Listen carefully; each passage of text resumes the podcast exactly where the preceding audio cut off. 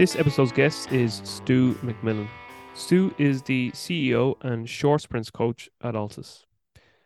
Stu has worked with professional and amateur athletes in a variety of sports with a focus on power and speed development, and he has personally coached over 70 Olympians at nine Olympic Games, winning over 30 Olympic medals. On this episode, Stu and I discussed a lot of topics. I asked what was it like moving from the UK to Canada when Stu was 12? Where is Stu currently with his training system and model for short sprinters? How does Stu measure what matters within his training system? Stu shares his thoughts on force velocity and load velocity profiling.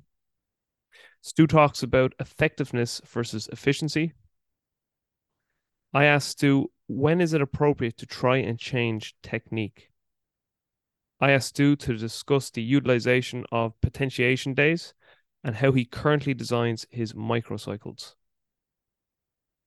Stu gives us his take on timing all sprints during the training process. I asked Stu for his current thoughts on Frans Bosch's concepts. I asked Stu about the thought process of needing to always sprint maximally to get faster. I asked Stu the difference between acceleration development for field based athletes versus sprinters. I asked Stu where did he get his love for music and coffee from? And finally, I asked Stu if he could learn from three individuals for a week, who would he choose and why? Guys, this was a brilliant conversation with Stu, and I hope you really, really enjoyed. Okay, Stu, we've finally made this happen. It's been many years in the making. Thanks so much for finally giving me some of your time.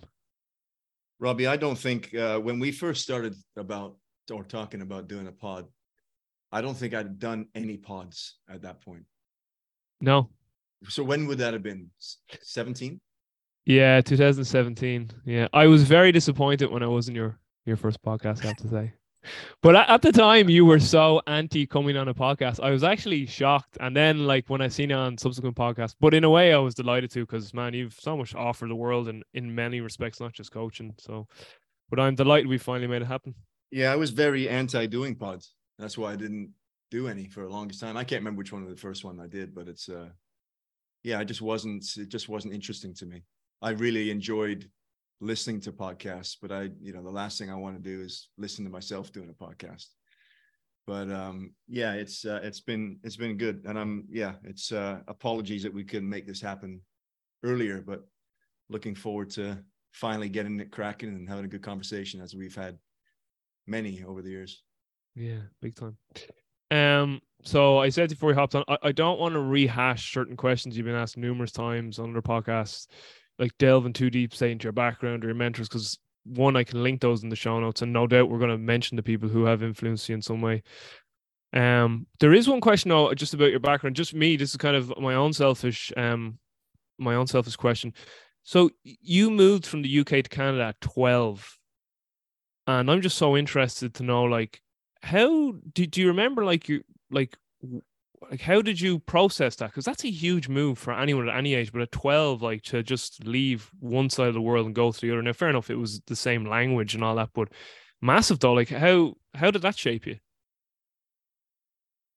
Yeah well how did how it shaped me and how i um reacted to it probably two different things. It shaped me in in probably all sorts of positive ways. How i reacted to it was all sort of all sorts of negative ways. You know it's um that's a tricky tricky age you know when you've you've been living in one country for so long you've got your you know circle of friends. And i was just moving into uh, uh, you know grammar school from primary school. I i got into this really prestigious school queen elizabeth grammar school. And i was really looking forward to doing that. And then uh, you know the folks sat me down and said we're moving to calgary the other side of the world.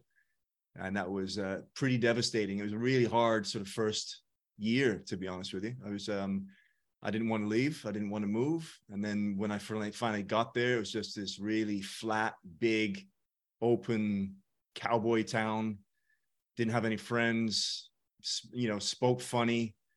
You know, it's just uh, yeah, it was really, really challenging for me for a while. But long term, how it shaped me was significantly better. I mean, it's it's this was 1981 and in the 80s in the UK, um, anybody at, at a certain age would understand this. It wasn't a great place to grow up.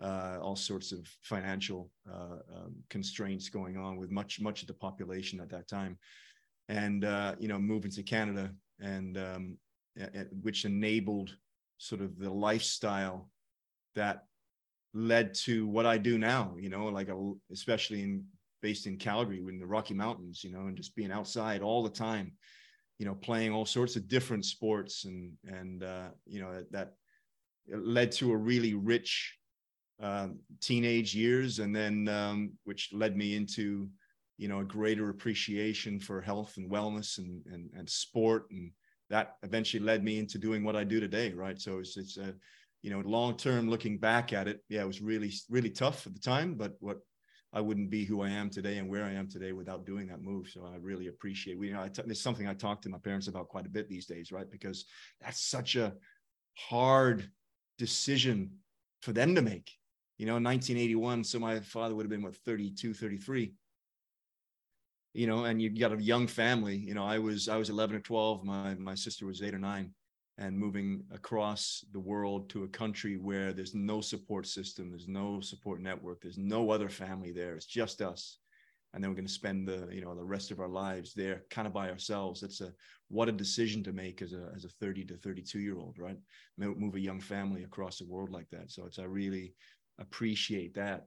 And uh, it's, it's, it's given me, you know, perspective on things that I probably wouldn't have, um, you know, earlier in my life your your dad like was really young, even like thirty two. Like I'm thirty, going thirty six. So when you, man, that yeah, even for your dad at thirty two. But no, I appreciate that answer because um, just listening to some of the podcasts you've been on, like that, that struck me as obviously a, you know, a, a big moment in your life. You know, it's such a huge move. Like again, at twelve years of age, so no doubt it was a, a big um, a big moment that shaped you. it's funny though how it shaped you and how you reacted. I, I like that.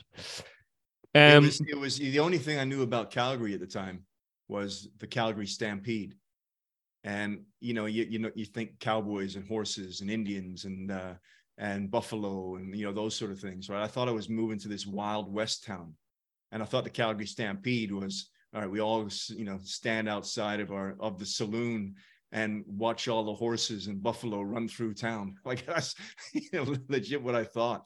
And uh, you know, I moved to a to a city that I think at the time there was like five or five or six hundred thousand people there.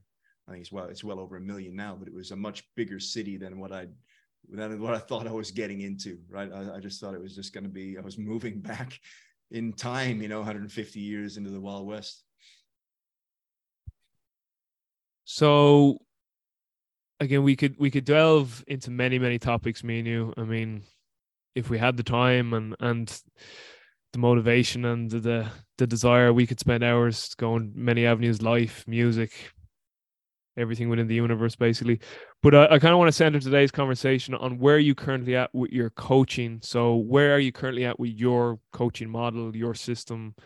Um, I know you're a very deep thinker when it comes to comes to this this whole sort of concept of performance and, and working with your athletes. So I suppose maybe just to give it a little more of a of a framework. Say now I'm a I'm a short sprinter and I come to you today in Atlanta. What's the process now?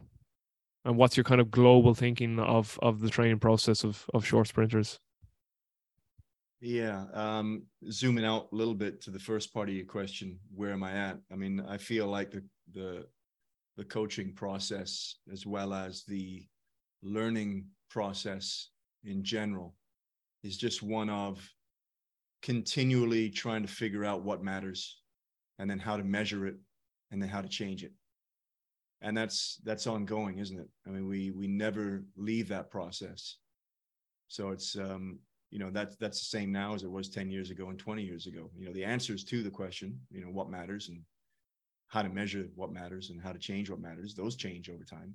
But the process is still the same you know so it's it's it's always about that and I, I feel as i get older and older and older i'm getting better at answering the first part of that question what matters and um and maybe the second and third part becomes it's either the same or becomes more challenging for me. Um, but I definitely I feel like I I'm doing a better job of understanding what matters, where I'm diluting things, you know, and synthesizing things. You, you, you know, you've heard me talk about this before, right? You spend sort of the first third or half of your career, you know, analyzing everything and adding more and more and more stuff to your big system.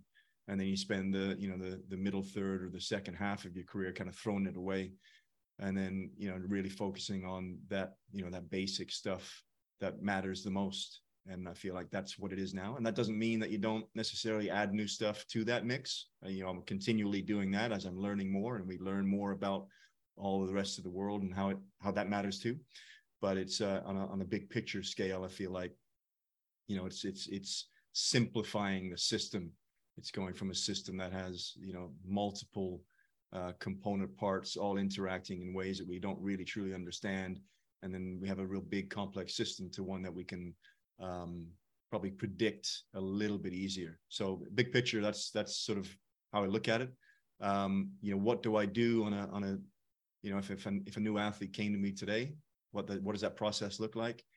Um, it's you know I think the first question that we have to ask ourselves as coaches is what makes the athlete good at what they do, and we that starts the process.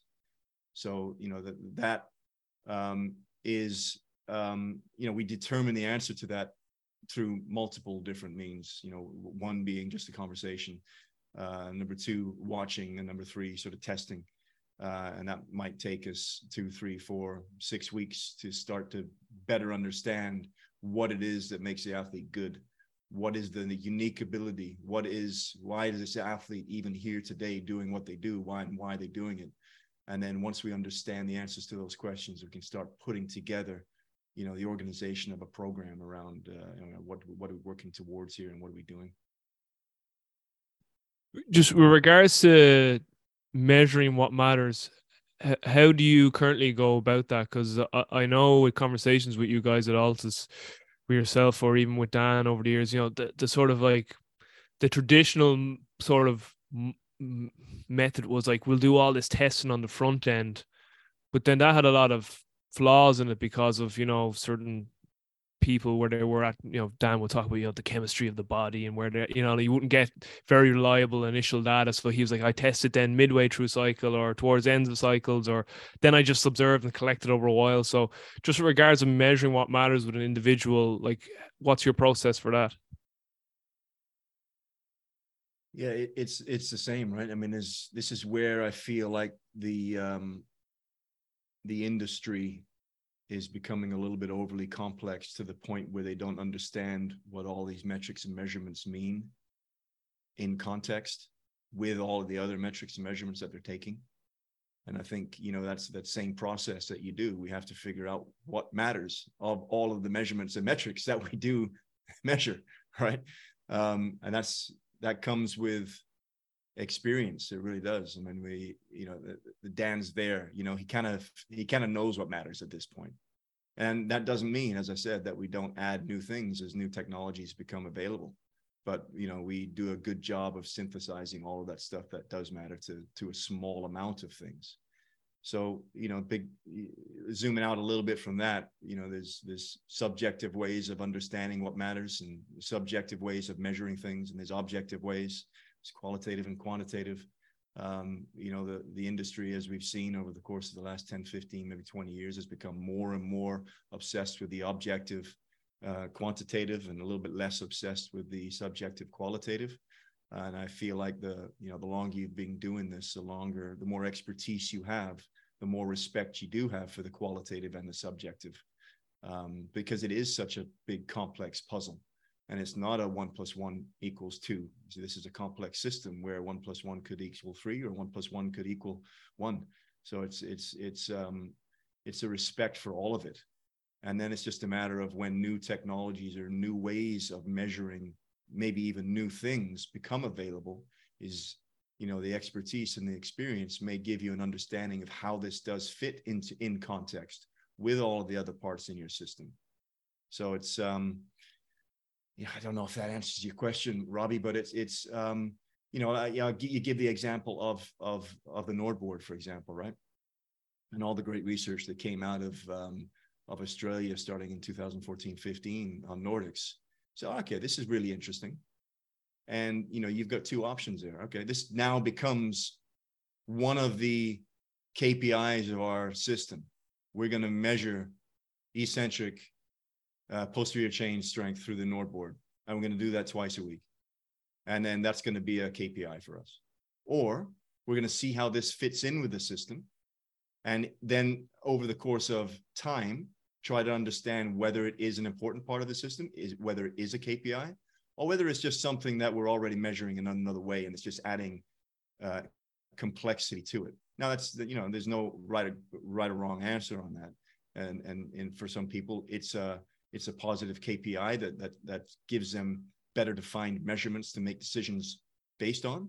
And others it's just adding complexity and it's just adding then you know you got a more com- complex system and you're more confusion and less ability to predict.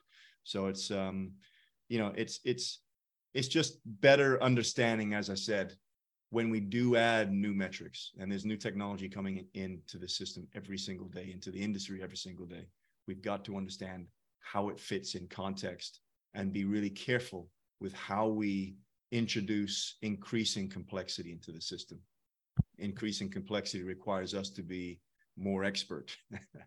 And uh, you know generally i'm trying to go the opposite way. I'm trying to i'm trying to build less complex systems not more complex systems.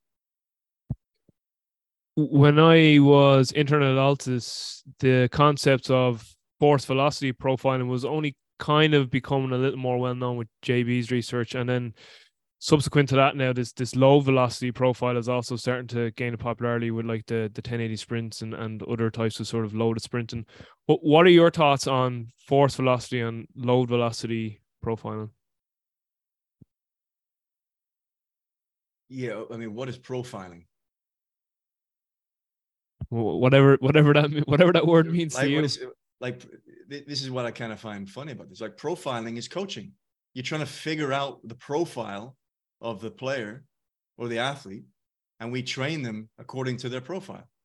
So it's just you know this force velocity and load load velocity and all these things that, that different technologies are doing. It's just coaching. It's just it's, it's just coming up with information or not even information. It's coming up with data to help us make decisions and inform what we do with the athletes and with the players.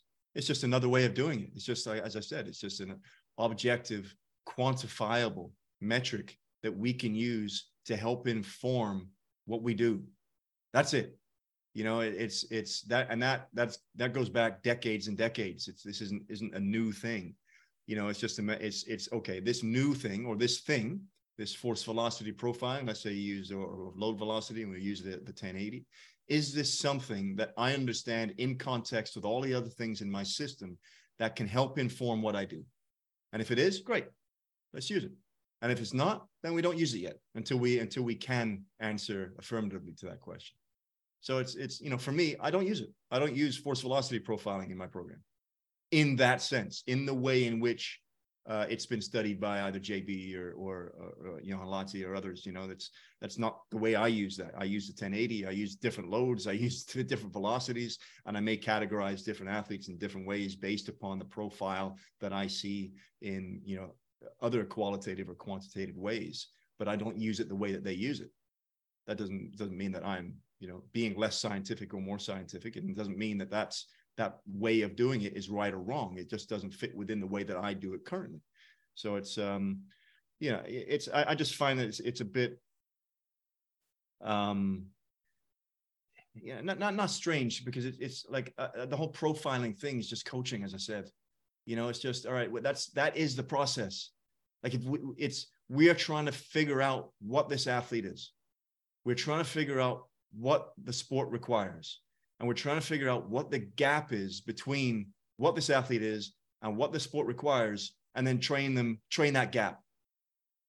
That's coaching, and that's also profiling. That's the, the one and the same. You know what I mean? And there's multiple, many different ways of doing that and it's um yeah i think we just get caught up a little bit in in in sort of sometimes fancy terms and some fancy fancy technologies and and and we we lose sight of the bigger picture here of what where as i said where it fits in the in in the context of everything our entire the function and purpose of the system as a whole. It's good answers. Fair enough. There's more we could add to that, but that's that's a fairly sufficient answer for what, what I was asking there. Because I do have other stuff I want you to delve into. One thing that you speak about or have spoken about in the past, and not uh, not too distant past, this concept of effective versus efficient, which you know I um I really liked your thinking around that, and just from my own sort of perspective, too, making sure that I understood you correctly on that. Could you just get into this these concepts of effective and efficient? Yeah, this is something I'm continuing to work on and continuing to try to find better ways to communicate. Um, and that's for me, that's one of my greatest challenges at this point in my career now is is doing a better job of synthesizing things such that they can be easier for me to communicate and easier for people to understand in ways that are still um, accurate to what I'm thinking. you know, it's it's it's one it's one thing to have all this stuff in your brain. It's another thing to be able to communicate in ways that people can understand, as you as, as you know, right? Because you have that same sort of brain. Um, you know, and sometimes there's a gap between the brain and the mouth, and then the, uh, another gap between the mouth and someone else's brain. So it's uh, this is this is something that is a work in progress for me still. Uh, it's it's um, it's based on a few kind of key concepts or key heuristics that we uh, that define sort of our thoughts on things.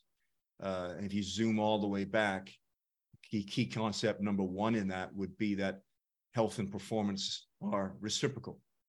They're not divergent. They exist on a mutually interdependent continuum. Um, you know, we we we often treat them as separate entities, but when we do, we're not maximizing the development of either of those entities, right? It's it's the same, it's the same same thing. And then the quality of the performance and the and the quality of health is contingent upon the quality of the movement. Now that seems like, and it may sound like it's um, obvious to many of us, but it's not you know? And if we if we actually follow the the scientific evidence that's that's a somewhat controversial topic still you know? Quality of performance is contingent upon the quality of movement. And um you know I, I could still have lots of really interesting conversations about that i'm nowhere near uh, having a, a solidified understanding of the complexity of that statement but i think it's I, I think it's from my perspective a solid heuristic to base um, you know methodologies upon. So it's something that I've put into sort of the way in which we think about things. Um, third is, and we talk about this a lot, is is um, optimal movement or correct movement. And we often, as coaches, have a a model in our mind of what is optimal or what is correct or what is perfect. But it's and, it, and it's based on, on a bit of a fallacy, right? Because there's no such thing. Optimal doesn't exist. Most correct doesn't exist. Perfect doesn't exist. Well, it does, but it's only a model and it only exists in mathematics.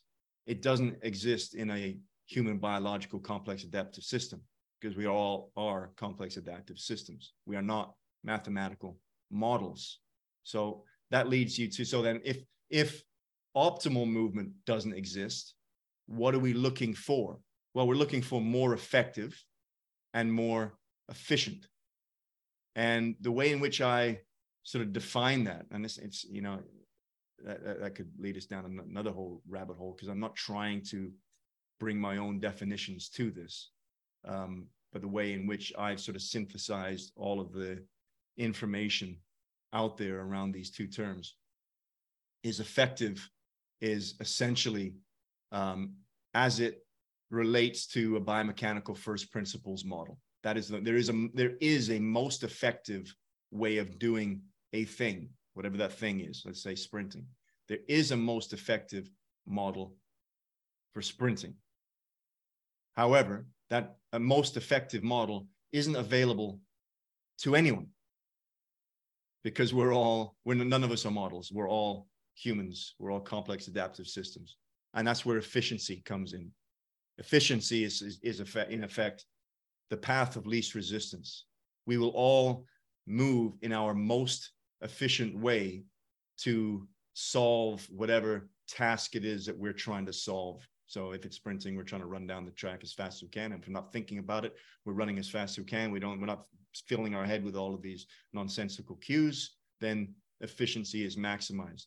Effectiveness may not be maximized. We may be all backside. We may be over over plantarflexed. We may not have sufficient knee drive to be able to apply force as hard as we possibly can in the right direction, in the right in the right time, and so on and so forth. Those all of those things speak to the effectiveness of the way in which we sprint.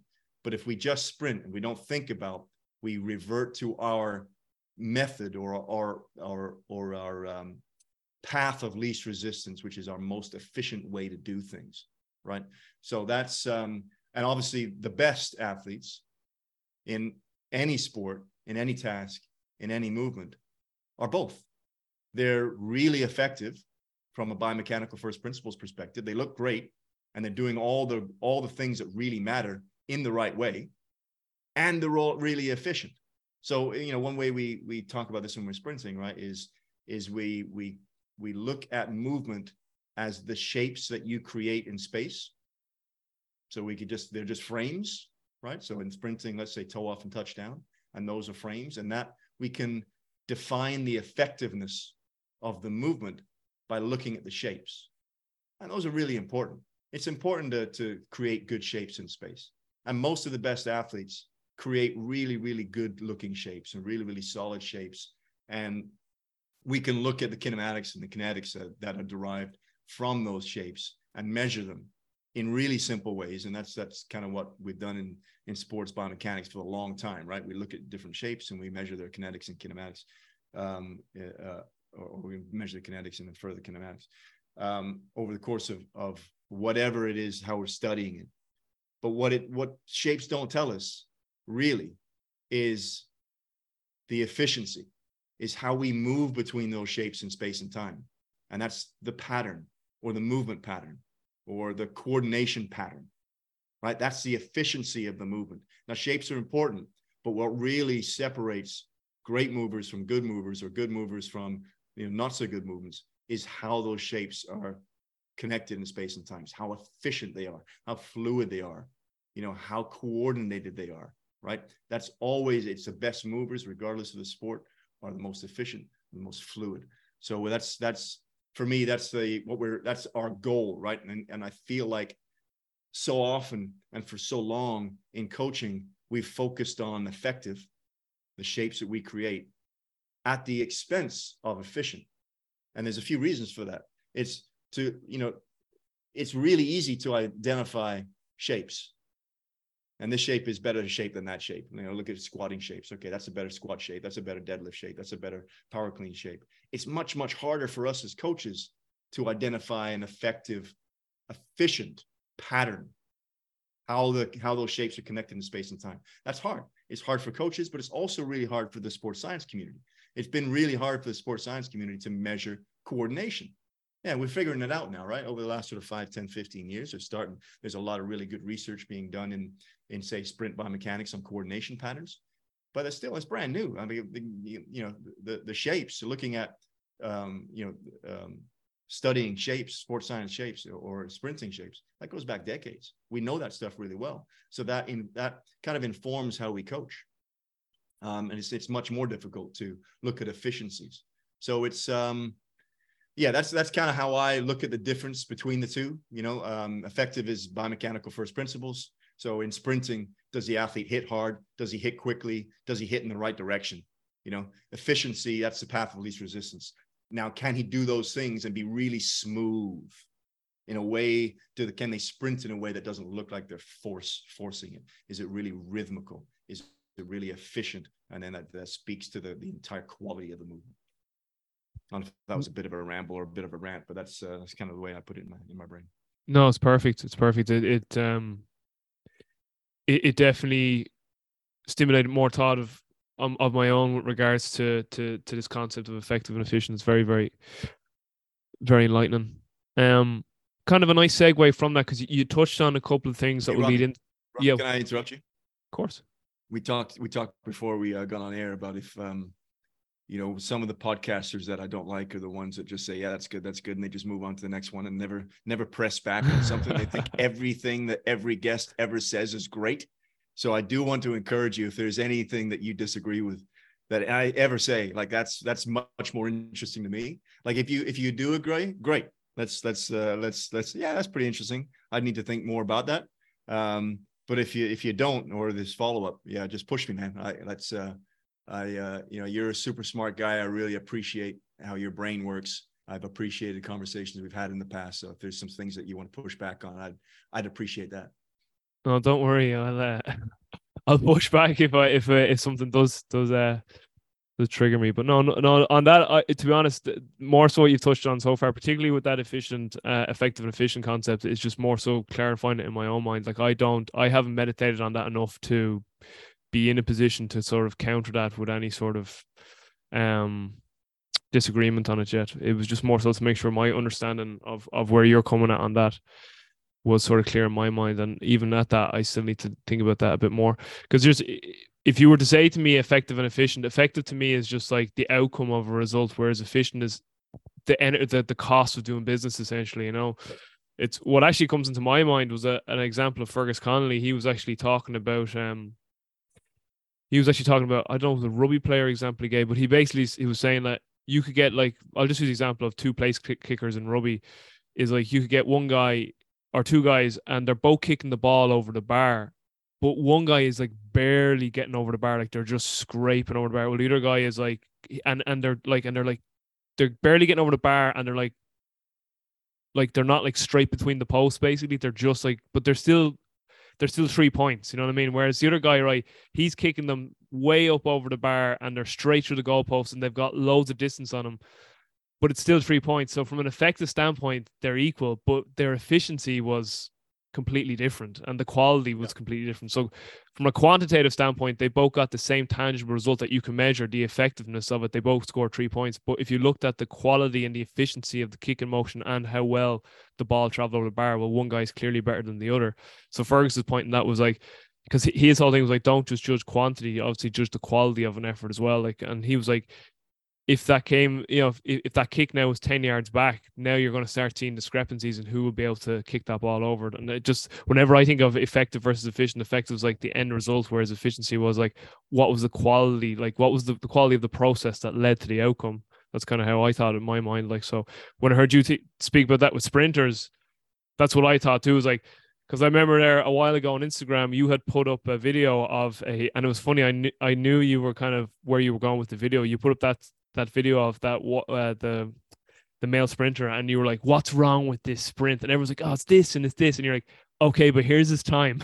and it was just like, so is there something wrong with this? You know, it's just the same with Bolt. Like people are like, "Oh, sure, look at Bolt," and he's like, he's got scoliosis and all this. It's like, yeah, but as you as you've alluded to, humans are biological organisms and they're adaptive, and it's like that was his adaptation that he probably needed to be able to to to to run that. That was his efficiency for his effectiveness almost, you know. And it's it's kind of this like people are like, oh, this is wrong, that's wrong. Say, yeah, but like from an effective standpoint, he's still like running unbelievably fast. It's like, is it the most efficient thing ever? Well, it probably is given his constraints that he's re- presenting with. So that's kind of where I, I was thinking of that, and I just wanted you to kind of elucidate more on that concept. Yeah, it's it's you know you you can think about examples in every sport around that, right? So you think about you know longer distance runners. Um, Paula Radcliffe would be a great example. She's the second fastest marathoner in history. And does does she look, you know, does she look efficient? Most people would say, nah, that doesn't look efficient. Her head's bobbing all over the place. She's doing some funky things with her with her elbows, and it's just that's not efficient. Well, it is. It is the most efficient strategy for her to run it may not be the most effective, but is it is by definition the most efficient. That is her path of least resistance. If you had her move in a quote unquote more effective way that aligned with a more effective model, guess what would happen? She'd be significantly slower because the economy is way lower. The efficiency is way lower. The cost of doing business is way higher. Think Jim Furyk is the great example in golf, right? He's super funky backswing all over the shop. But at impact, he, that shape is an incredible shape. That shape is amazing. But how he gets there, does it look efficient? No, it doesn't. But it is. It's 100% efficient. So we're using generally efficient often in the wrong way. What we really are, are speaking to there is the effectiveness. Now, does that mean that we see Paula Radcliffe moving in a less, probably what we would consider not the most effective strategy or using not the most effective strategy? Or with Jim Furyk or whoever you, or, you know, Usain Bolt, you choose your athlete and your task or your your um, your event or your sport, whatever. Does that mean that we don't go in there and try to improve the effectiveness of it? No, I think we do. Now, I think we have to be really, really careful how we do that.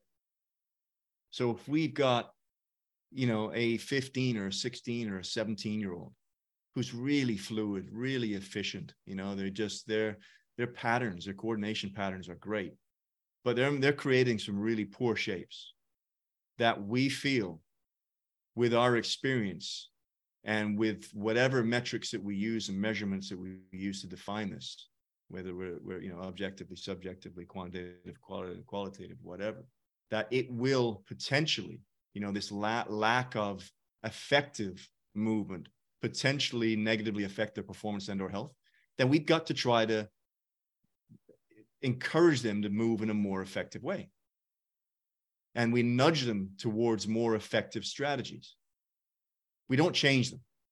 This is their most efficient way. And this is where people get, get it wrong, right? They are moving to their most efficient strategy at that time. And if we change the model, change the way they move, we are negatively affecting efficiency and therefore we're negatively affecting performance.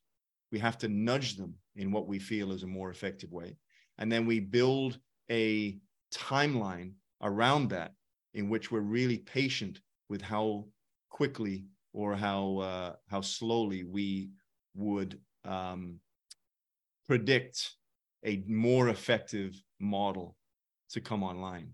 And I think that's where a lot of us really this this just looks funky. We got to change that. Boom, we go in there and we've got a negative performance um, or a negative health because remember it's it's eh, we're moving in a way that's most efficient.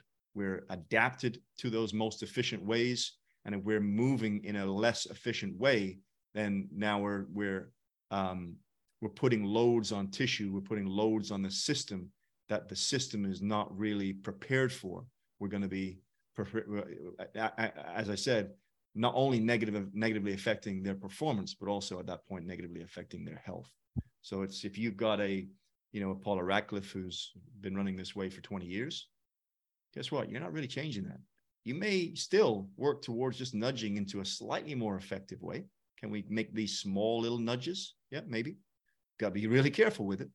But if we got a 14 year old, we got to okay ask the questions of why why are we moving in this what we feel is a less effective way, and then put in strategies in place to maybe you know encourage a more effective way as we go through uh, the developmental process. How do we make that distinction though between bandwidth and an and a an aberrant movement? Like, how do we decide right? that does need intervention and, and then that doesn't like is there a, a, a heuristic or a, a guiding rule of thumb that you use as a coach that you've developed over the years for your coach and I where like you can look at someone now and say like we need to make it we, we need to make an intervention there whereas we don't here if that makes sense. Like so basically what what is bandwidth versus what is actually an issue with with a movement? I think the basic heuristic there is the longer that an athlete has been moving a certain way, the more careful we have to be in trying to um, affect it. So if an athlete's been moving a certain way, if an athlete is 30 years old and this is their movement strategy, we have to be really, really careful. If an athlete is 15 year old, 15 years old, and there's all sorts of plasticity in their strategies, and there's massive amounts of variability in it, because there will be, right? Outcome variability when you're less elite is significantly higher than outcome variability when you are elite. The bandwidth is much tighter when you're elite than it is when you're much younger. So when you are much younger, then that's there's opportunities there for us to try to encourage athletes to move in a more effective way. We still have to be careful with you know, uh, moving them uh, in in a in a what we feel is a more appropriate direction because we first have to ask why are they moving this way, right? It's uh, that's you know uh, uh, the, the process of of any sort of manipulation of the quality of movement is better is first is understanding what we see is a problem to begin with right? So that's that's the question and kind of kind of what you're asking. So if you've got a 30 year old elite sprinter truly elite world class elite sprinter who has 25 degrees of asymmetry right to left on you pick your metric let's say external rotation let's say there's there's 25% more external rotation at the right hip than there is on the left hip. Yet the athlete is healthy and is performing well and is 30 years old. You're probably not going to do a lot. That's that's they've been moving this way for a long long time. If the athlete is 15 years old and it's just, and it's you know the same athlete just rewind 15 years still pretty elite you know still one of the best 15 year olds at that task, but there's 25% asymmetry, then you probably want to take this time to try, okay, what can we do here to reduce this amount of asymmetry? So our first question there is asking whether this is a problem to begin with. For the 30 year old, it's probably not a problem because they've probably been moving this way for a long, long time. It's now a part of the way in which they move.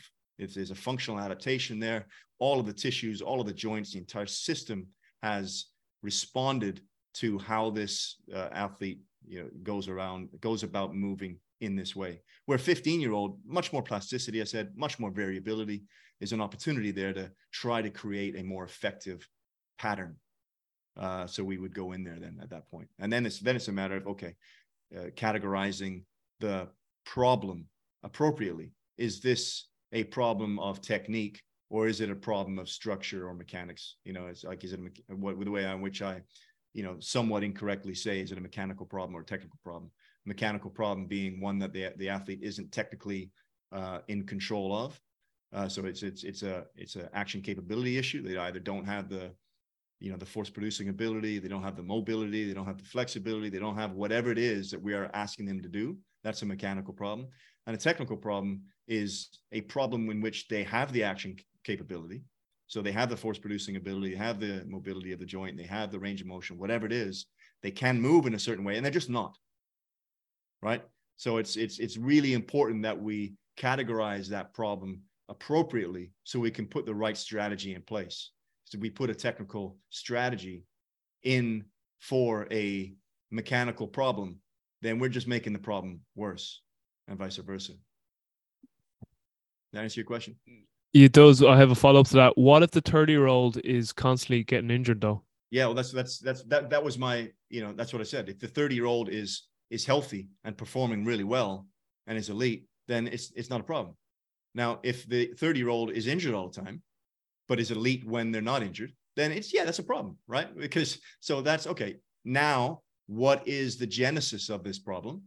And then we try to put strategies into place. Now, for the 30 year old, we have to be way more patient with how we nudge them towards a more what we feel is a more effective strategy than we do with a 15 year old because they're 30 and they've got this history of moving this way and this adaptation that's based upon this history that's now you know their system is set up in a way that the path of least resistance is this you know? So we've got to be very very patient in that in that respect. But yes that's uh, the answer to your question is if if if it is affecting their either their health and or their performance negatively, then our job is then to go in and try to put in put strategies in place to try to get them moving in a way in which you know we can um, better uh, or look look to have a better mover, a higher quality movement, i.e., uh, better health, better performance. I completely disagree. I think you're full of bullshit. Yeah, yeah me too. I'm just making sure I get that in now, just to appease you. Come here. Um, I'd love to just get into your program now, because I, I actually didn't say this to you before, but I actually um changed my program subsequently off a bit of your influence with those potentiation days, because I know we had a conversation about that, and I'm fairly sure you definitely spoke about it at AC, the AC ACPs, but I don't know if you actually spoke about it on any of the um podcast you've been on, but this concept of you know like you know the kind of high low model if you like, and but Monday was a high day, and then you know Tuesday might be low and Wednesday be high, whatever, and then you were kind of saying what what I kind of noticed was that at least to come back on Monday and they'd be a bit like, Bleh. and you're like, Monday was kind of shitty. So I was like, why don't we do a, a potentiation day on Monday? And like, I noticed the same thing with my guys too. And I started changing around. So I just shifted everything a day later, basically. So instead of like Tuesday was basically like the day we did our tempos actually. And I switched Monday around. So I just switched Monday and Tuesday and then continued the rest of the week on. So that to me uh, made a lot of sense. And um, I actually remember from my master's course, when I presented a case study and that was my microcycle setup, that that was one of they're like, why did you put a low day first? And then I was like, well, you know, potentiation. And they're like, oh, very interesting. And I was like, yes, very interesting. but uh, I just credit, uh, did you credit yeah, for it? I did. No, I did. I said, yeah, okay. I said it. I did actually. No, I did. I did. I'm not just saying that now. But uh, just where are you currently at with your with your programming? And if you want to just maybe talk about your microcycle and I don't know since since 2017, since I was last at ALTIS and, and around you and senior coach and senior program, have you made any changes or has there been much changes to your to your idea of programming on on whatever the micro, even to the macro, just your programming in general? Yeah, it's. I mean, there's always small changes, um, small tweaks, but the major methodology philosophy behind all of that stuff kind of remains the same. Um, yeah, so Monday is is what we call a P&P day, potentiation preparation. So it's not just potentiation, but we're preparing the system, the body, the whatever for what's to come, both on kind of a micro basis, like what's going on, on Tuesday, but also for the remainder of the week. So we talk about sort of bigger picture things. Um, you know, what's the what's the goal of the week, and what are we preparing for? Throughout the week and so on and so forth. So we implement a few different things on that Monday. But Monday, as you said, it's it's kind of a low day if you look at the low high. We write the entirety of the week around two sessions, Tuesdays and Saturdays. Tuesdays and Saturdays are our big days, and everything else is about either preparing for or recovering from those two days. And the other kind of day we can get some high quality work in is a Thursday, but we can't get anywhere near as high a quality work on the Thursday as we do on the on the Tuesday and Saturday. For example, if we've moved really fast on a Tuesday, um, and real and are moving really fast on a Saturday. If we're moving fast on a on a Thursday, then it's going to be uh, hindering both the recovery from the Tuesday as well as as the uh, preparation to the Saturday. So we have to be re- really careful with what we do on that Thursday. Whereas earlier in the season, for example, Tuesdays and Saturdays are still our big days, but we're not moving as fast, right? Because it's a little bit earlier. So we may be at 80 or 85% of our what would be determined as our maximum sprint speed. So we can do the same on Thursday. You can hit 80 to 85% three days a week, no problem. You can maybe even hit 90% three days a week. But if you're going up to 98% on a Tuesday and 98% on a on a Saturday, then you can't do much higher than sort of 80 or 85% on the Thursday. So that that in and of itself, just that as a governing heuristic kind of tells us what we can and cannot do. So that, you know, so Thursdays can be like a technical day, or they can be an acceleration day, or maybe an elastic strength day, and so on and so forth. So we set it up where Tuesday is high quality, Saturday is high quality, uh, Monday is P&P potentiation preparation. Uh, Wednesday is um, either passive or active recovery, depending on the athlete. Thursday is we kind of dial in depending upon where we are in the season. Friday, again, uh, active or passive recovery uh, uh, based on on the athlete, and then uh, Sunday is just a, a, total day off. So that's the setup of the week. It's always kind of been the same. Earlier in the season, uh, we're going to separate component separate component parts. So we'll do a day where it's just acceleration. We'll do a day where it's just speed. We'll do a, a day where it's just special endurance. We'll do a day where it's just endurance or tempo. We'll do a day where it's just regeneration and recovery. And then as the closer we get to the competitive season, the more uh, those things overlap. So now it's a typical Tuesday will be acceleration plus speed work, and a typical Saturday will be acceleration plus some sort of uh, special or speed endurance work, for example. And then Thursday will be, as I said, uh, either some more acceleration or some elastic strength, so on and so forth. Now, more from a, a macro perspective, um, you know, this, this is this is something that I continue to think a lot about. Right? There's two basic ways that we have we can look at this. We can write in a priori um, regenerative periods or deload weeks, and I think most people do that, right? They'll they'll uh, write a program where there's two weeks loading, one week unloading, two weeks loading, one week unloading, or three in one, or whatever that is. But it's most people would do that. Most people in track and field do that, and I think most, you know, or a, a lot of people do that sort of in team sport as well in the off season. Um, that's one way to do it, where we kind of we write our program around a prediction of when the adaptation um, potential is sort of maximized, and then we back off and allow for this quote unquote super compensation, and then we start the process again. That's one way. Another way is we just force the adaptation. you just keep working and you force the system to adapt.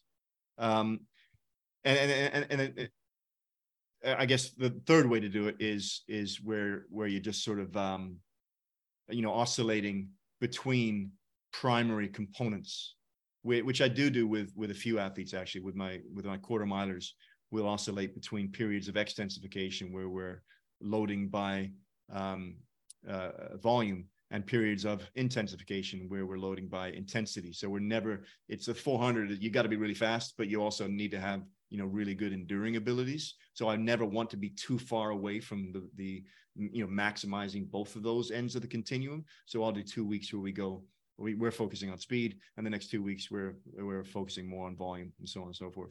And it's in where I am with the first two, whether we just force the adaptation just by all right you just work and you, your body's got to figure out a way to get get through and actually adapt and then we might make some micro adjustments um, as we go make sure that we're not overtraining or overreaching excessively.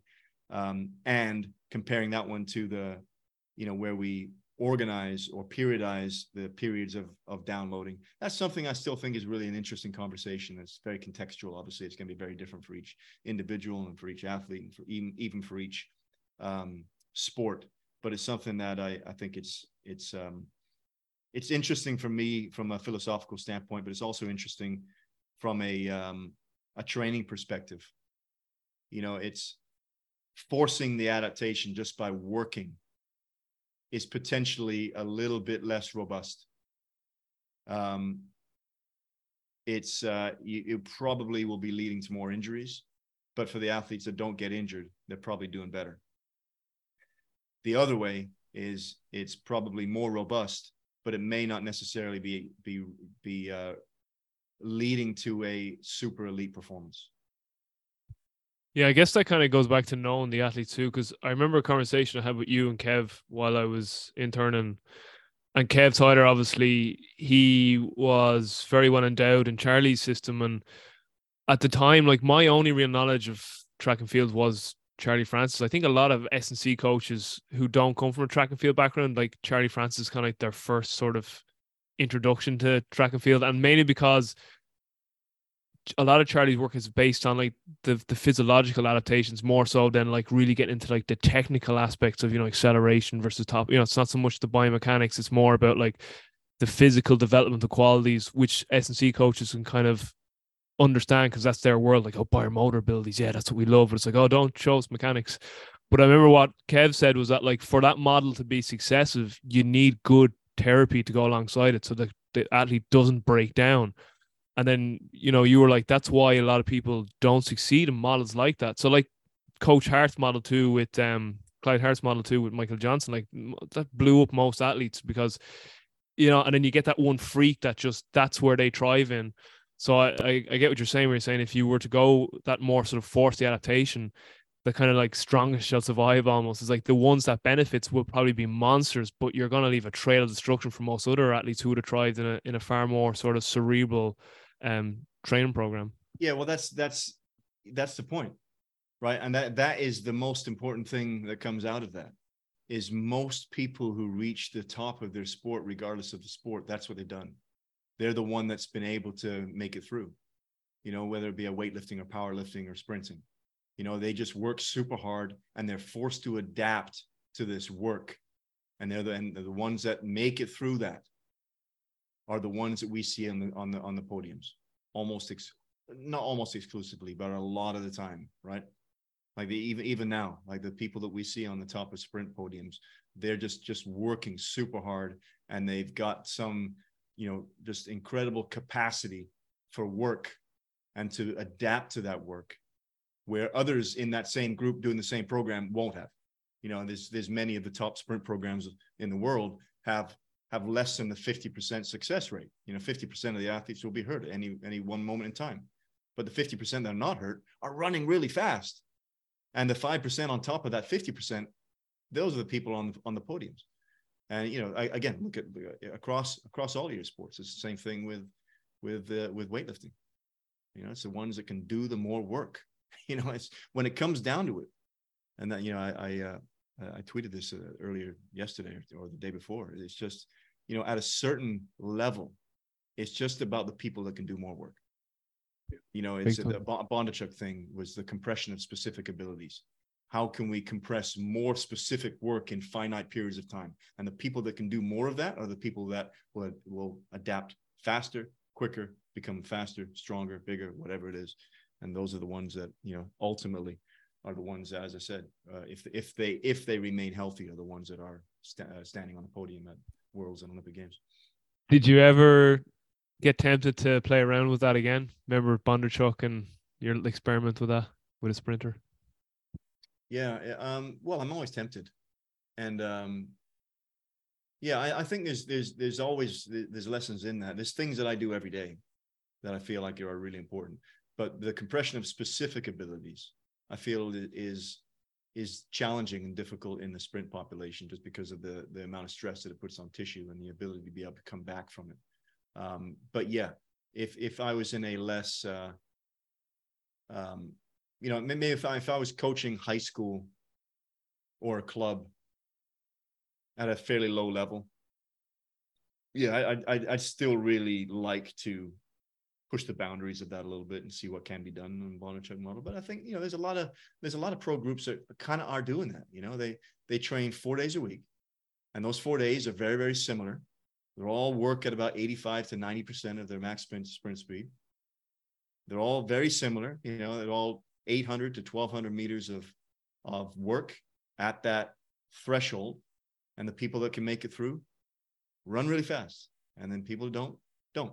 And if, uh, you know, if you time it right, where you're, you know, you're running fast at the right time, you can do really, really well. But that's kind of the same, right? That's compression of specific abilities. That's Bondarchuk stuff. I tend to be a little bit safer than that. I tend to, okay, we got to make sure first and foremost that the athletes are actually healthy enough to be able to be able to run fast. But I understand that there's there's another way of doing things for sure. And sometimes I'm probably a little bit uber safe and I'm not pushing the envelope as quite as much as what I uh, could and should be. A question I definitely wanted to ask you, and this may potentially now uh, make you happy because there could be a bit of pushback here on this from myself.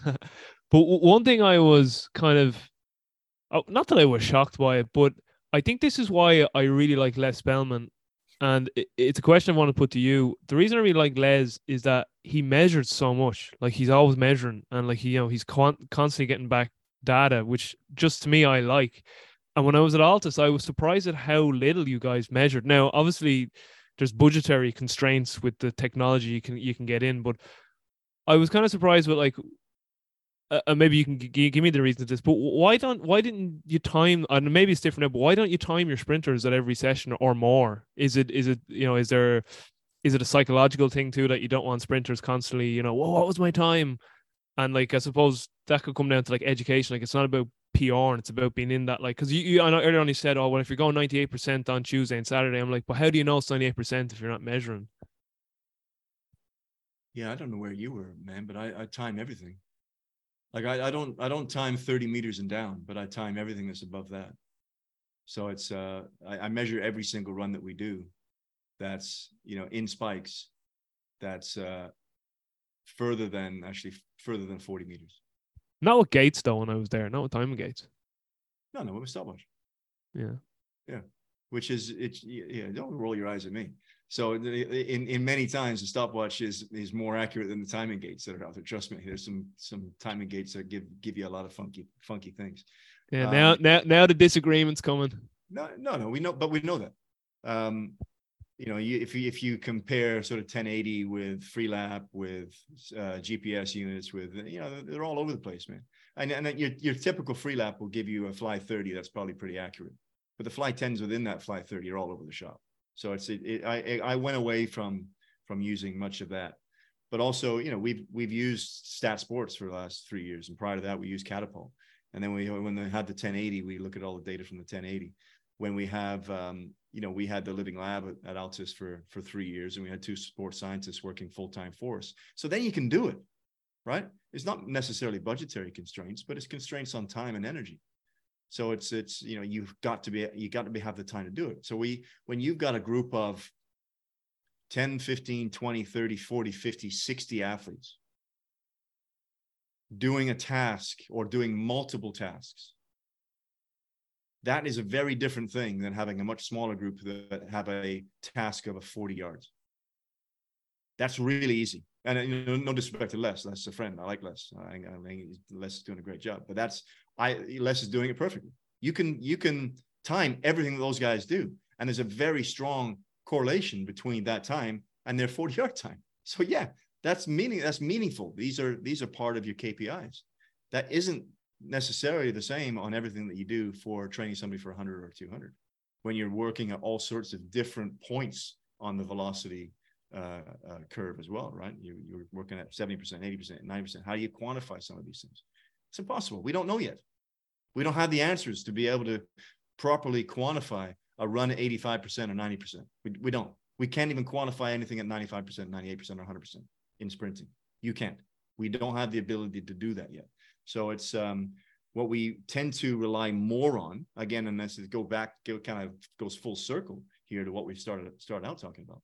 Is it's is is understanding the relationship between load and adaptation is not reliant upon technology, but reliant upon everything in the system.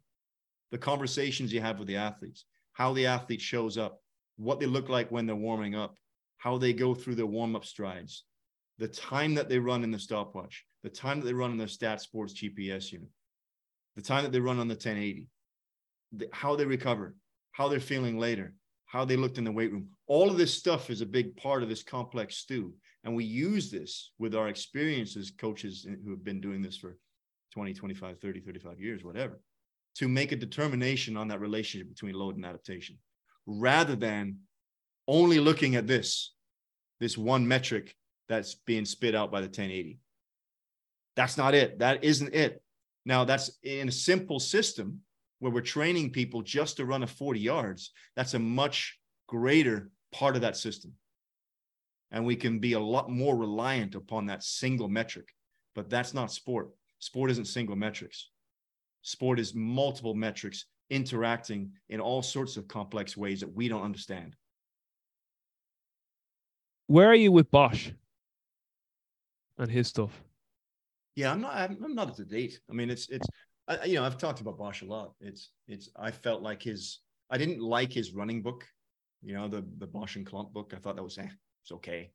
I don't I don't think there's anything in there that was really in, informed what I did in any any real way.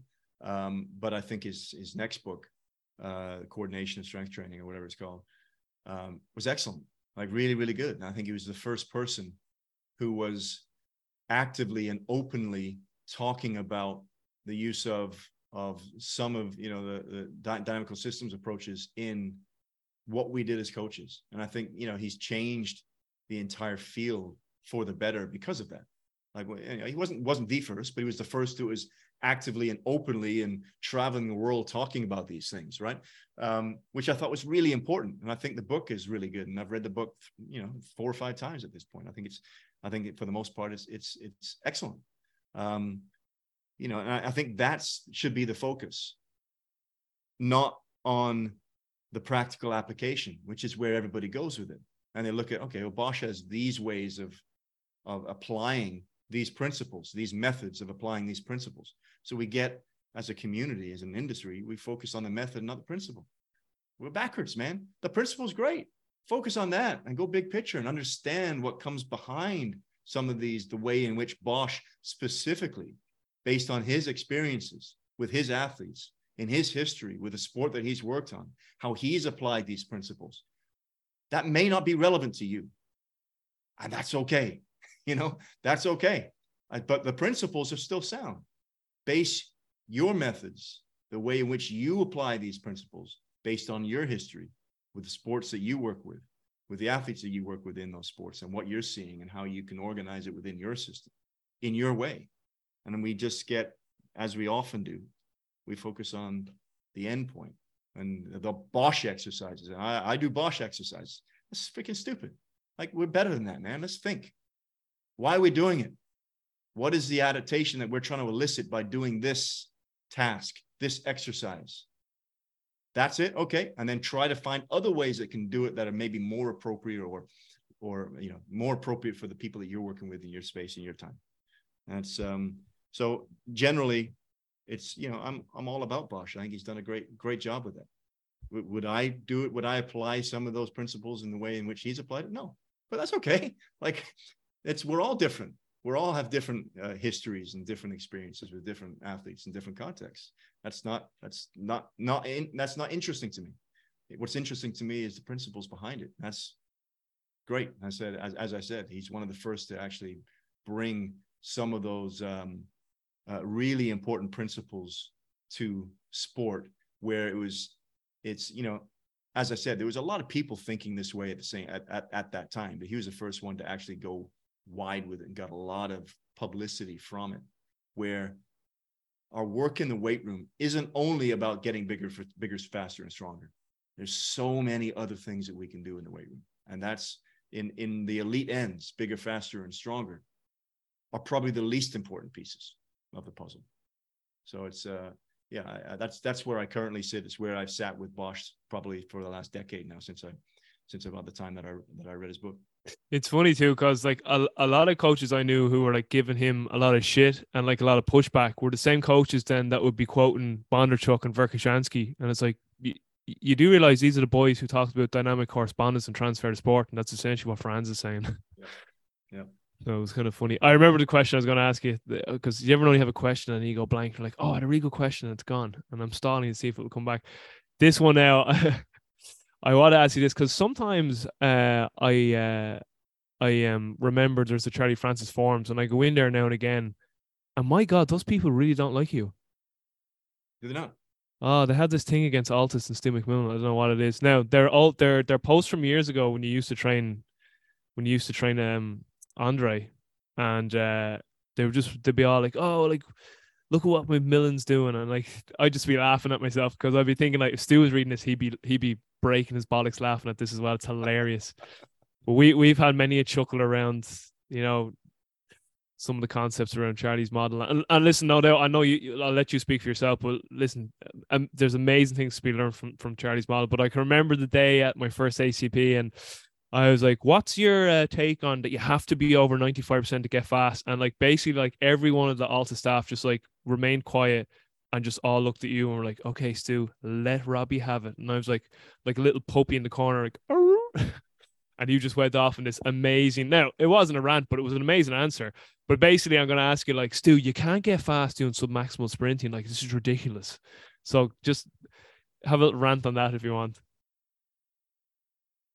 yeah, it, it, it's for some people, some of the time, running only maximally is the most appropriate way for them to get faster.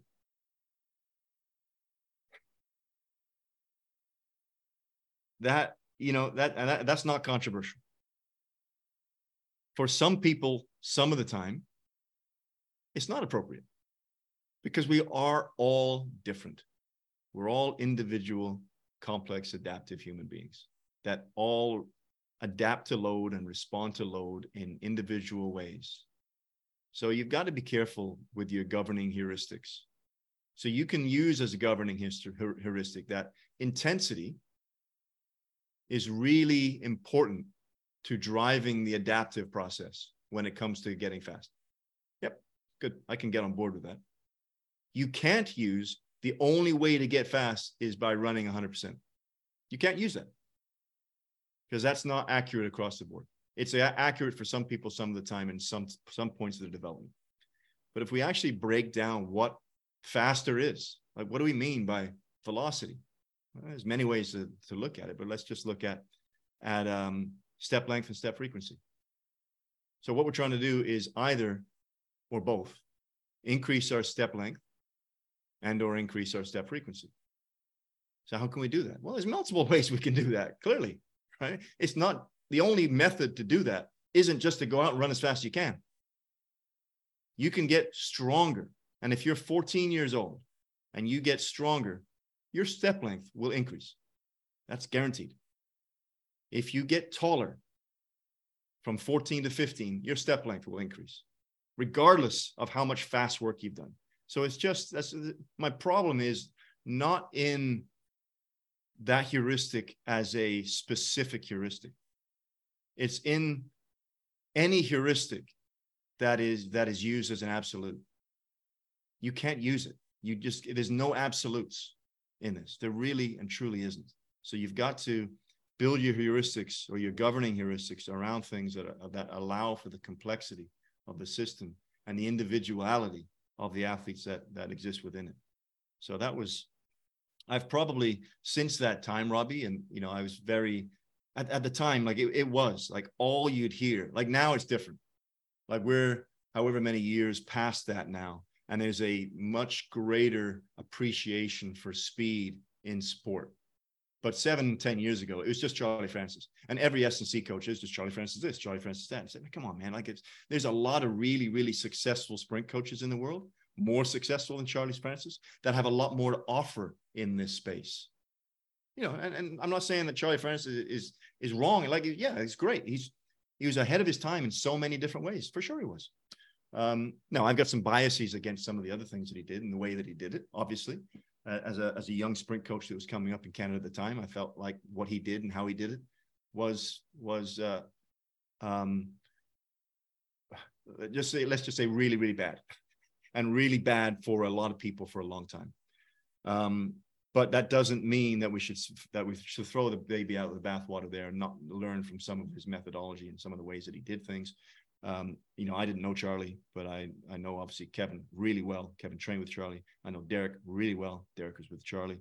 Uh, so I, I've coached athletes that were also coached by Charlie. So I know the system well and I know kind of the things that he did, did well. And I know there's a lot of complexity to that too, right? It wasn't just yeah, you're running 100 percent, and if you can't run 100 percent, you're going home. It wasn't that either. It was there was there was there were definitely a lot of times where he was running in that you know quote unquote middle zone, right? So that became you know years ago when everyone was just talking about that. That was kind of what I was fighting against. Just come on, man, let's just be a little bit better thinkers here. Let's just do a better job of critically thinking about what it is that we're doing. And it wasn't at the time, and we it's, it's hard to remember this now, right? But um, speed and team sport was just that. Like it's become now, like it's everyone's understanding the complexity around that a lot more because there's so many people talking about it. But seven, ten years ago, there wasn't. It was just just run 30s really fast and do tempo. you know, and that was it. And then there's some ma- some magical thing's going to happen that's going to make you a faster player. But it's um, and that was kind of the argument that I had, and that was where you probably got me in a point where, man, I'm just tired of people of this w- one dogmatic view of how to get fast. There's much more to it than this. Every sprint coach on the planet knows this, but all these S&C coaches are just following this one guy because he's got this this myth around him and, and this forum that's based around this myth and so on and so forth. And it was just annoying. So that's that's kind of kind of where I was at the time. I'm a little bit older and wiser and more, mature now, and I can see the you know even the, the, complexities around that. But as an industry, I think we're we have a much more nuanced view of what speed is in sport now, don't we? You're also more beardy now. Thanks, mate. I I think too the you know th- there was that uh, I was going to say fallacy. It's not necessarily fallacy, but there is that bias in S&C that oh team sports are just acceleration dominant and you know acceleration the acceleration phase of sprinting is so dependent on like underpinning physical qualities where like more upright maximal velocity that's where you need to kind of know more about the coordinative abilities not saying that there is no coordinative abilities in acceleration there is but a lot of people and then this is where you can feel free to obviously disagree and obviously give your thoughts because this is your wheelhouse but uh, i know tim Carron on, on twitter his feeling towards this was that like acceleration he believes will get more change out of strength work less on technical, and then he felt it was flip flop for velocity, max velocity. He felt max velocity got less obviously from strength work, but a lot more from actual technical focus. And he was like, I'm not saying acceleration doesn't have a technical focus on it, but he's like, if you're a strength coach, he's like, you probably get bigger bang from buck increasing those underpinning physical qualities. So that's probably why there is this bias from S&C coaches that Charlie Francis model again because it was so like bio motor ability driven and it didn't get into that like scary world for S&C coaches where they have to talk about mechanics where they feel very un- uncomfortable when it when you mention like kinematics and kinetics, and they're like, "What the hell is that?" They're just like just power Yeah, no, cleans and squats. yeah but that's really important you know and, and that's that's yeah you're you're that brings up a really important piece it, it is. The, the reality is that people get faster. Um you know the the biggest the, the most low hanging fruit of why a team sport player will get faster will be will have a physical genesis and not a technical genesis. 100% 100% not that's not just upright. And I, I I agree probably for the most part with that, that heuristic. It's mostly um, physical during acceleration and maybe mostly technical during uh, upright. But why, if there's been technical changes to how a player moves when they're upright, those have a physical genesis. It always comes down to what is the physical component here? What have we done? Can they uh, can they generate more forces? Have they generated those forces faster? and have they oriented those forces more appropriately, you know, in a more appropriate direction. It just comes down to those three things. And all of those things generally have, you know, a a, a physical genesis, even the orientation of it. You know, it's it's you can orient your orient your forces more appropriately if you have the rate of force development that allows you to do that better, right? So it's it's I feel like, you know, and, and yeah, I think it's great that that team sport is having um a greater appreciation for sprint or for how people sprint. But for me, the um, the pendulum has swung way too far. It looks to me like most team sport S&C coaches now are looking to have a greater understanding of sprint biomechanics than almost every elite sprint coach on the planet does it's really not that, that much of a KPI. Understand what is the low hanging fruit, what are the basic things that you need to understand, measure those, and then try to change those. So it comes back to again, figure out what matters, and all these specific kinematic and kinetic parameters that a lot of people are are, are building their programs around. They don't matter. What are the ones that matter? Bring give me two to three things, and that's it. In team sport, that's it, because there's all sorts of other things that matter in this complex system. In sprinting, it's different, right? How an athlete moves in sprinting is a big part of the timing that's going to happen at the end, right? It's, it's technique, as I said before, when you're talking about effective and efficient, blah, blah, blah. That is the sport. Sprinting is the sport in sprinting. It's not the sport in football and rugby and all these other other sports. It's just a part of it. So from that perspective, you know, it's again, like let's boil it down to understanding what actually matters. So that what is the interaction impact with the ground? What does that look like? What is the quality of the interaction, the impact? What does the foot and ankle do as it's interacting and impacting the ground? Really, really important. What's the attack angle? How are you attacking the ground? How do the thighs scissor in space and time? And what is the position of the pelvis? That's it. That's it. Is the pelvis in a good position? Does the thigh do the thighs scissor in space and time effectively and efficiently? Are you attacking the ground in the most appropriate direction based upon what you're trying to do for that task? And and most importantly, what is the interaction impact with the foot, ankle, and the ground? That's that is so important. And we instead we go straight into being this, you know, the minutia and myopic thinkers about all of this stuff. That come on, man, like zoom out here. Like again, let's be a little bit better critical thinkers and try to understand what truly matters in sprinting. So it's it, one, you know, this is this. I have this talk a lot with all the professional teams that I that I um, that I that I um I go and, and consult with, because a lot of them, you're right. I mean, they're kind of they're kind of um, stressed out a little bit that they feel like they have to be sprint biomechanists. No, you don't. You don't. You just got to understand what matters. You know, it's just like every other part of your of your program. You just what what is the things that matter. So it's the, the analogy I use is if you are a a boxer, or maybe not even a boxer, but you're just you, and you're hitting a heavy bag as hard as you can. What do you do with your fist and your wrist? Well, you squeeze your wrist as hard as you can, and you hold your your your uh, sorry, you squeeze your fist as hard as you can, and you hold your wrist as rigidly as you can. Why is that? Because you're hitting the bag really, really hard. Well, how hard do you think you're going to hit the bag? Well, an elite boxer hits a bag with somewhere peak forces between four and five times their body weight, and it takes them about four to five thousandths of a second to reach a peak force. on hitting a heavy bag. Well, guess what other task is just like that? In sprinting, the elite sprinters have peak forces of over five times their body weight, and they reach peak force in somewhere about four to five thousandths of a second.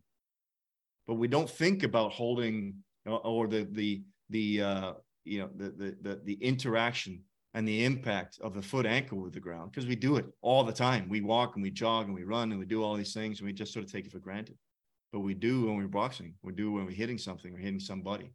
We wouldn't ever think about hitting some hitting a boxing uh, bag with a loose wrist and fist. It's the same thing with sprinting. So if if if we just did that and just did a better job of understanding the foot, how that how the foot impacts and interacts with the ground, you've got 80% of it done because that's the biggest low-hanging fruit that I see in team sport is over plantar flexion on contact and over plantar flexion on on uh, toe off. And we can do that by just better understanding what it is it's supposed to do and putting things in place to allow for a better execution. And that's it. That's number one. Can you do that? Okay, yeah, I can. I can better understand that. Now, do you understand attack angle? Okay, we can do a better job of understanding attack angle, what that means. Do you understand the position of the pelvis? Okay, you know, and Mendiguchia has done that great work now. We're actually seeing, you know, the importance of that, not just from a performance perspective, but a health perspective, right? So we're finally, for the first time, being able to make that causal link between the position of the pelvis and, and health and performance. And, you know, that, that's it, really. I mean, for 99% of the people, 99% of the time, that's it. Now, if, you know, you want to go a little bit deeper and, you know, and, and look at, you know, different asymmetries and different things and look at motor preferences and so on and so forth. That's really interesting too. And at the elite end, maybe that's something that we go, we dive into. But we've got to understand as we, as circling back again to what we talked about at the start of how all of that fits in context with the rest of the system and how it fits into all the other stuff that we're doing that we know and that we, that we're implementing in, in, in our, you know, the entirety of our program. Yeah, it, it makes you think of that. Um, you know, the concept of obviously 80 20. And I, I, I can't remember specifically who said this, but they were they were trying to say that make sure like put all your energy into that 20% that gets you to 80%. So essentially, what is the lowest hanging fruit? And don't get that reversed. Like, don't start spending 80% of energy to get like that last 20%, which really doesn't matter. And that's kind of nearly what you're seeing with some of the athletic development coaches in these pro sports. Like they're getting so myopic now down some of these areas. It's like you've gone too far down there at the sacrifice for other things that are going to have far greater transferability to the actual sport that you're working with here. Yeah, um, that's the Pareto, the Pareto principle, right? So yeah, uh, yeah, hundred percent. Like figure out what the twenty percent is. You know, that's where we start. And then, you know, if you get to a point where you can handle more complexity, yeah, you go up to 25 and 30 and 35 and 40, but you don't start at 80. Yeah, yeah. Stu, uh, with, with just what this is my final training question. Um, uh, but uh, and just before we go, on, are you are you okay for time? Ten more minutes or? Yeah, I got ten or fifteen. Yeah, perfect. Just with regards then to, and I know you guys. I mean, the need for speed course is is phenomenal. Like you're, and and this is going to be pure. Like people like, oh, he's purely sucking up here to Stu. Like, listen, the the the education that is available from ALTIS at the at the price that those courses go for is scandalous. Like the when the foundations course came out, I was currently going through my masters, and I'm just like, I'm just spending ten grand on masters, and ALTIS would literally put it out here for like a tenth of that price. you know what I mean? It was like the the quality is phenomenal, and you can call me fanboy here, whatever, but it, it genuinely. And listen, I'm I don't suffer fools gladly. If I really didn't think it was quality, I, I wouldn't have even brought this up. But the the quality of that content in all your courses phenomenal. But just on the need for speed course, I know you guys do cover this, but when we talk about pure track athletes, you can correct me if I'm wrong, but you you want them to prolong their acceleration for as long as possible. But would am I right in thinking that that's the opposite you want though for field based athlete? You want them like to hit their actual velo- their their velocity quicker like, do you want you want them to get to their excel? You want them accelerating quicker. Whereas obviously with sprinter, you'd like them to prolong that acceleration. And if that is the case, how essentially would you train those two contrasting sort of outcomes? Yeah, we you you you first you don't. Um, we look for the underlying principles that or the invariant rules is the way in which we communicate it in the course, right? What are the principles that underlie all of acceleration? What is acceleration? The acceleration is the ability to project your center mass into space fast. So we train ways in which we can project our center mass into space at varying rhythms and varying rises. So how do you do that? So you just learn learn how to do that. You know, it's it's we we talk about having to you know learn the rules before you break the rules. So you have to learn how to just do the basics. I mean, what are the rules? The rules are projection, rhythm, and rise. And then the, the technical rules are based around what we talked about before, the feet and ankle, the attack angle of the shin, the scissoring of the thighs, the position of the pelvis, and the and the uh, position of the torso relative to the center mass. Those are the five things that matter, right? You've got to be able to do all those things and be able to coordinate your your limbs in space and time in in, in effective ways to be able to um, do that in more complex environments and in and and with uh, complex constraints and different things that come into the system or different uh, different ways of uh, information or different uh, way, different pieces of information in the system. But you actually you have to have the physical ability to be able to do those things first and foremost. If you can't accelerate properly outside of the context of the game, you can't do it within the game. It's just that's that's make, makes total sense, right? You can't do something in a more complex system that you can do in a less complex system. So we talk about that first and foremost. So what are those invariant rules that underpin all of the stuff that you are actually doing in the game? So it's it's not that we're trying to find okay, what are all of the ways in which you have to accelerate in rugby? And then let's let's try to teach all of those things. No, what are the underpinning abilities that are required for you to be able to accelerate in all of these different varying ways.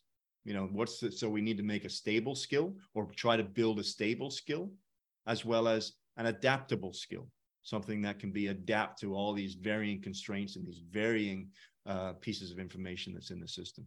So you know it's um yeah it, it, it for me it's you know that's that's not a 10 minute conversation by the way but it, the uh it's it's a really interesting one, right? Because we do talk about transference uh, a lot and whether the stuff that we're doing external, isolated, and decontextualized to the context of the game will transfer to the game, and it doesn't, right? We know that.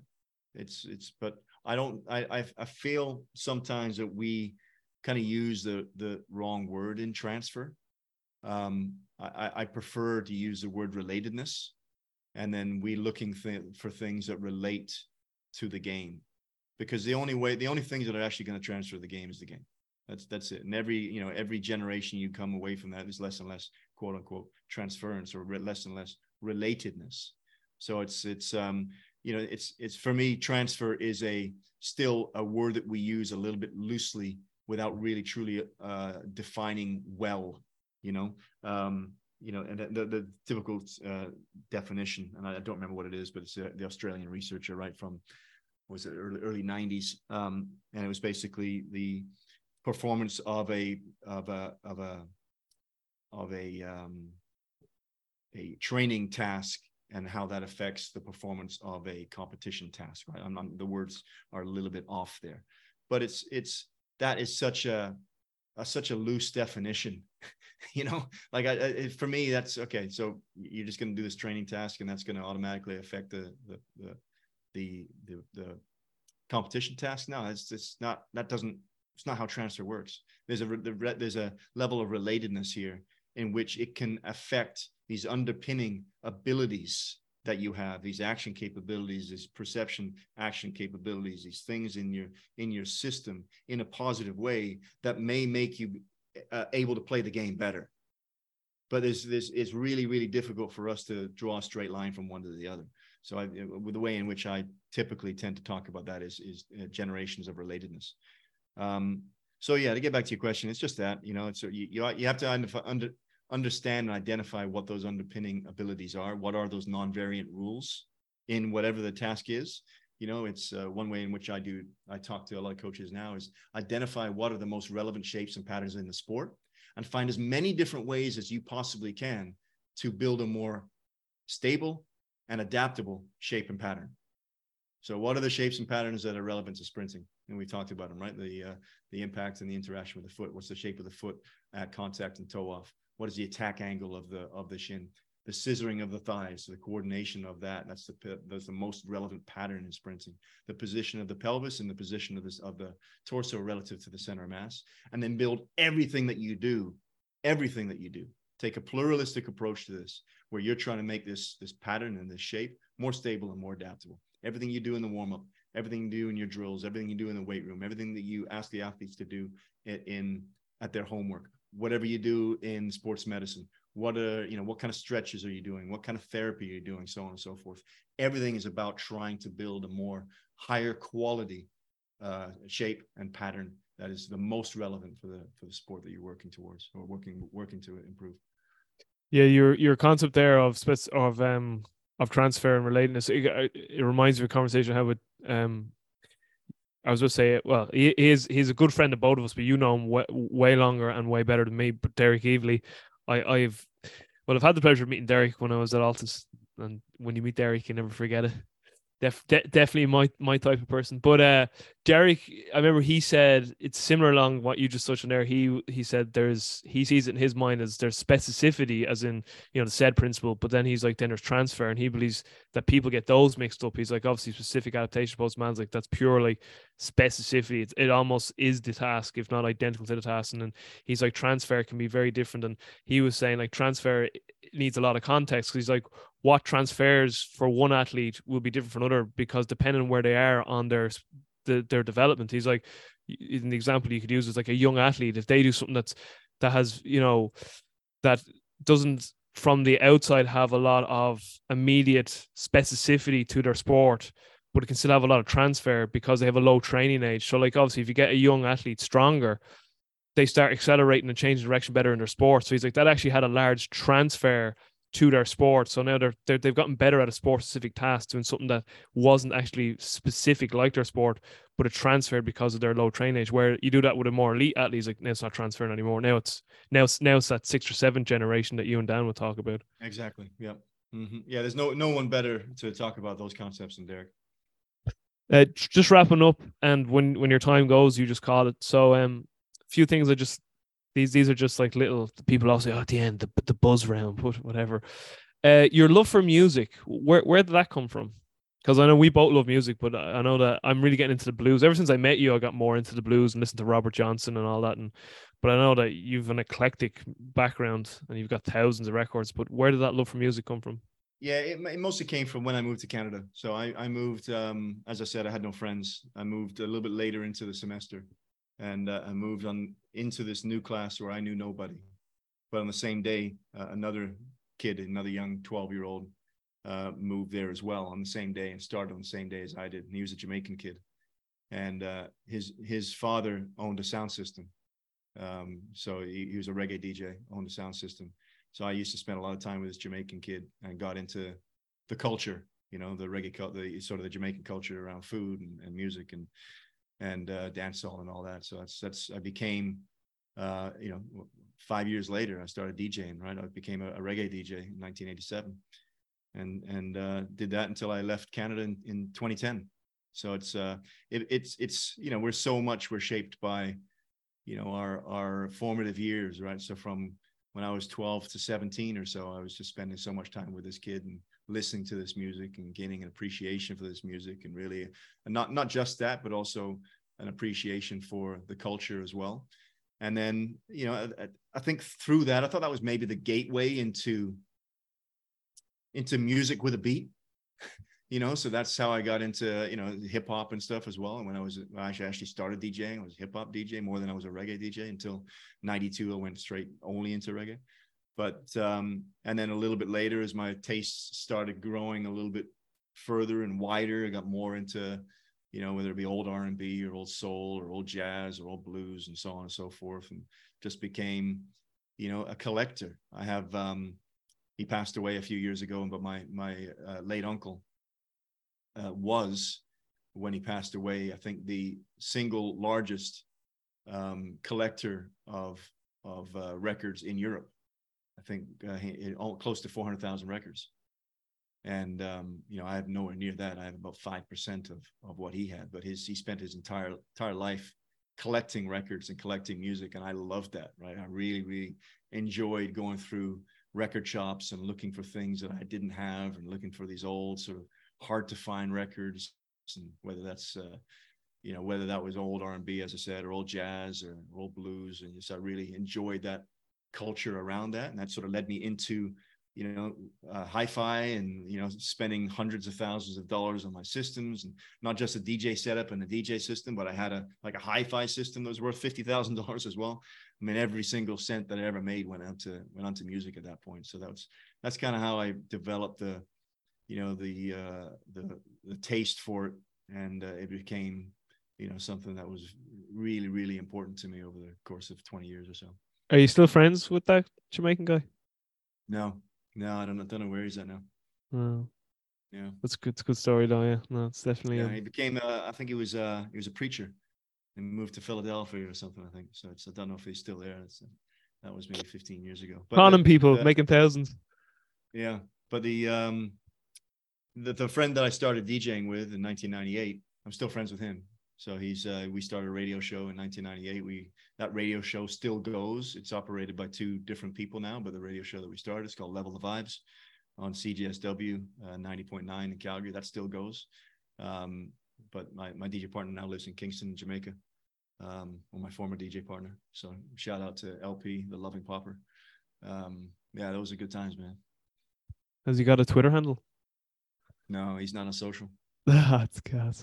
Yeah, la- last two for you, and then we'll we'll leave it at that. Um, how did you get into coffee? Because on one of the podcasts I listened to, you were a very late coffee drinker. You were a tea guy, and then you just like I we like forty or something when you drink your first coffee, or you were relatively old. So how did that come about, and where are you now? Because I know you love your coffee. Uh, I'm addicted now, that's for sure. I am I am a proud coffee snob now. Um, I didn't like coffee. I didn't like the smell of coffee. I'd never drank a coffee ever in my life, and I knew I wouldn't like it, so I never was really, you know, drawn towards it. I really like tea. I was a tea drinker, a green tea drinker. I was at one point in my life I was going to open a, a tea shop, but that's what I wanted to do. Uh, and then I was living with a couple of um, a couple of people in London, uh, Steve Hooker and Steve Lewis. Uh, Steve Hooker's an Australian. Uh, he was um, Olympic champ in 2008. Steve Lewis was the British record holder in, in pole vault, um, both pole vaulters. But uh, Hooker was Australian, and both of those guys were big, big time coffee snobs. They had a really expensive um, coffee machine. I said, "Man, I don't really like coffee, but I'm, you know, I'm just looking. I'm kind of jealous of this whole little thing they have, right? They, they're just, you know, the whole art of dialing in a, an espresso and dialing in a bean and you know go, you know understanding the roast and understanding the bean and everything around it. So man, that's that's pretty cool actually, and I got to appreciate that. And they said, man, we're gonna get you into coffee. So I had a um, a flat white one day in 2011 probably. So yeah, that's pretty good.